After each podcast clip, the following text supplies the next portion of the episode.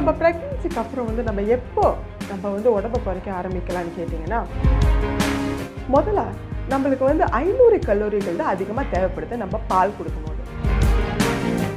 Eighty twenty ரூல்னு ஒன்று இருக்குங்க. அது என்னதுன்னா அனைவருக்கும் வணக்கம். ஸோ பொதுவாகவே வந்து டெலிவரி போது நிறைய பேர் வெயிட் போட்டுருவாங்க. அது வந்து போஸ்ட் டெலிவரி வந்து எப்படி குறைக்க முடியாமல் நிறைய பேர் தவிப்பாங்க. ஸோ இன்றைக்கி நம்ம பார்க்க போகிறது வந்து சில டிப்ஸ் அதுக்கு.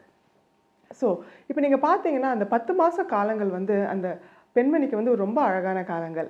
ஆனால் அதுக்கப்புறம் வந்து உடல் ரீதியாக நிறைய மாற்றங்கள் ஏற்படுது. முக்கியமாக ஹோர்மோன் சம்மந்தப்பட்ட மாற்றங்கள். ஸோ இன்றைக்கி நான் உங்களோட ஷேர் பண்ண போகிறது வந்து சிம்பிளான சம் டயட் டிப்ஸு இதுக்கெல்லாம் ஆரம்பிக்கிறதுக்கு முன்னாடி நம்ம என்ன ஞாபகம் வச்சுக்கணும்னா நம்மளுக்கு அந்த பத்து மாதம் ஆச்சு நம்மளுக்கு அந்த வெயிட் போடுறதுக்கு. ஸோ நம்ம குறைக்கிறதுக்குமே ஆறு டு எட்டு மாதம் காலங்கள் எடுத்துக்கோங்க.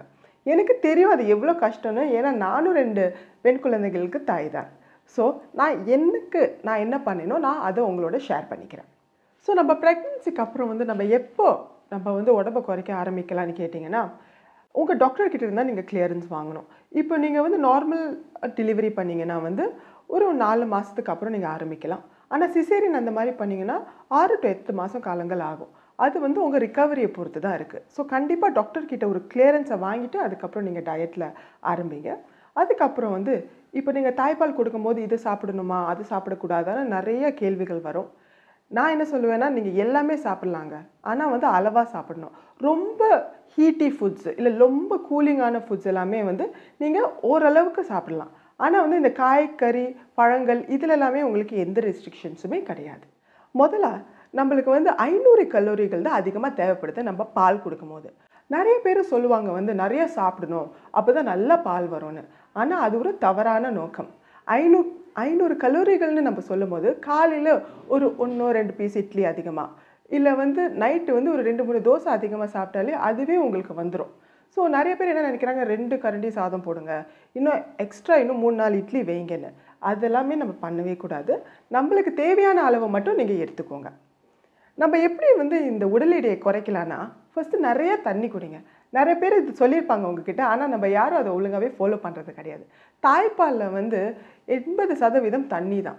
ஸோ நம்ம வந்து ப்ரெக்னென்சிக்கு பின் வந்து நம்ம வந்து பிரெஸ்ட் மில்க் கொடுக்கும் போது நிறைய தண்ணி குடித்தாதான் நம்மளுக்கு தாய்ப்பாலும் நல்லா வரும் நம்மளுக்கு வெயிட் இழைக்கிறதுக்கும் நல்லா ஹெல்ப் பண்ணும். இப்போ தண்ணியை வந்து தண்ணியை குடிக்க பிடிக்கலாட்டினா நீங்கள் மோராக எடுத்துக்கலாம் ரசமாக எடுத்துக்கலாம் சூப்பாக எடுத்துக்கலாம் இல்லை ஜூஸாகவும் எடுத்துக்கலாம்.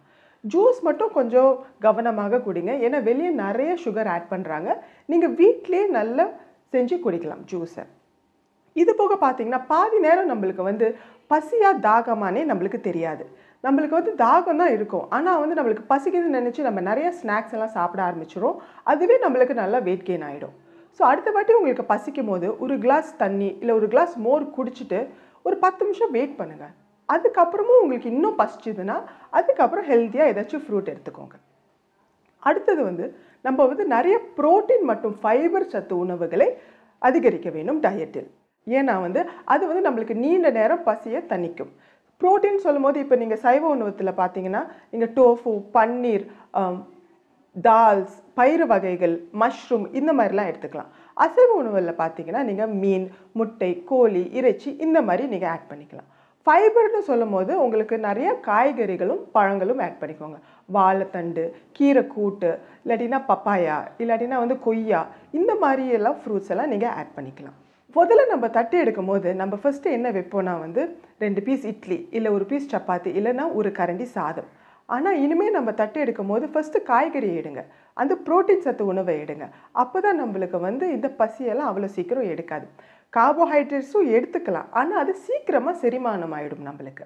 ஸோ அதை நம்ம கொஞ்சம் கம்மி பண்ணிவிட்டு இந்த மாதிரியான காய்கறிகள் இல்லாட்டினா வந்து கூட்டு பொரியல் இந்த மாதிரி சாப்பிட்டா நம்மளுக்கு நீண்ட நேரம் பசிக்காது வெயிட்டும் குறைய உதவும். எயிட்டி டுவெண்ட்டி ரூல்னு ஒன்று இருக்குங்க.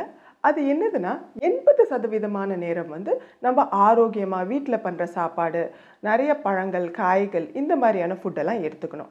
இருபது சதவீதமான நேரம் வந்து நம்மளுக்கு பிடிச்ச உணவுகள். ஒரு ஜூஸாக இருக்கலாம் ஒரு ஐஸ்கிரீமாக இருக்கலாம் இல்லை ஒரு டெசர்ட்டாக இருக்கலாம். இந்த மாதிரியான நம்மளுக்கு பிடிச்ச உணவுகளையும் எடுத்துக்கோங்க. அப்படி பார்த்தீங்கன்னா வாரத்துக்கு ஒன்று அல்லது இரண்டு நேரம் வந்து உங்களுக்கு பிடிச்ச ஃபுட்ஸை நீங்கள் எடுத்துக்கோங்க. இது நீங்கள் ஃபாலோ பண்ணீங்கன்னா இந்த எயிட்டி டுவெண்ட்டி ரூலை ஃபாலோ பண்ணிங்கன்னா உங்களுக்கு வந்து ரொம்ப கஷ்டப்பட்டு நம்ம உடலை இறக்கிறோமே. ஏன்னா வந்து நம்மளுக்கு பிடிக்கிற ஃபுட்ஸ் எல்லாமே எதுவுமே கொடுக்க மாட்டாங்களேன்னு அப்படி நினைக்காம வந்து நம்ம இஷ்டப்பட்டு உடலை இறைச்சிக்கலாம்.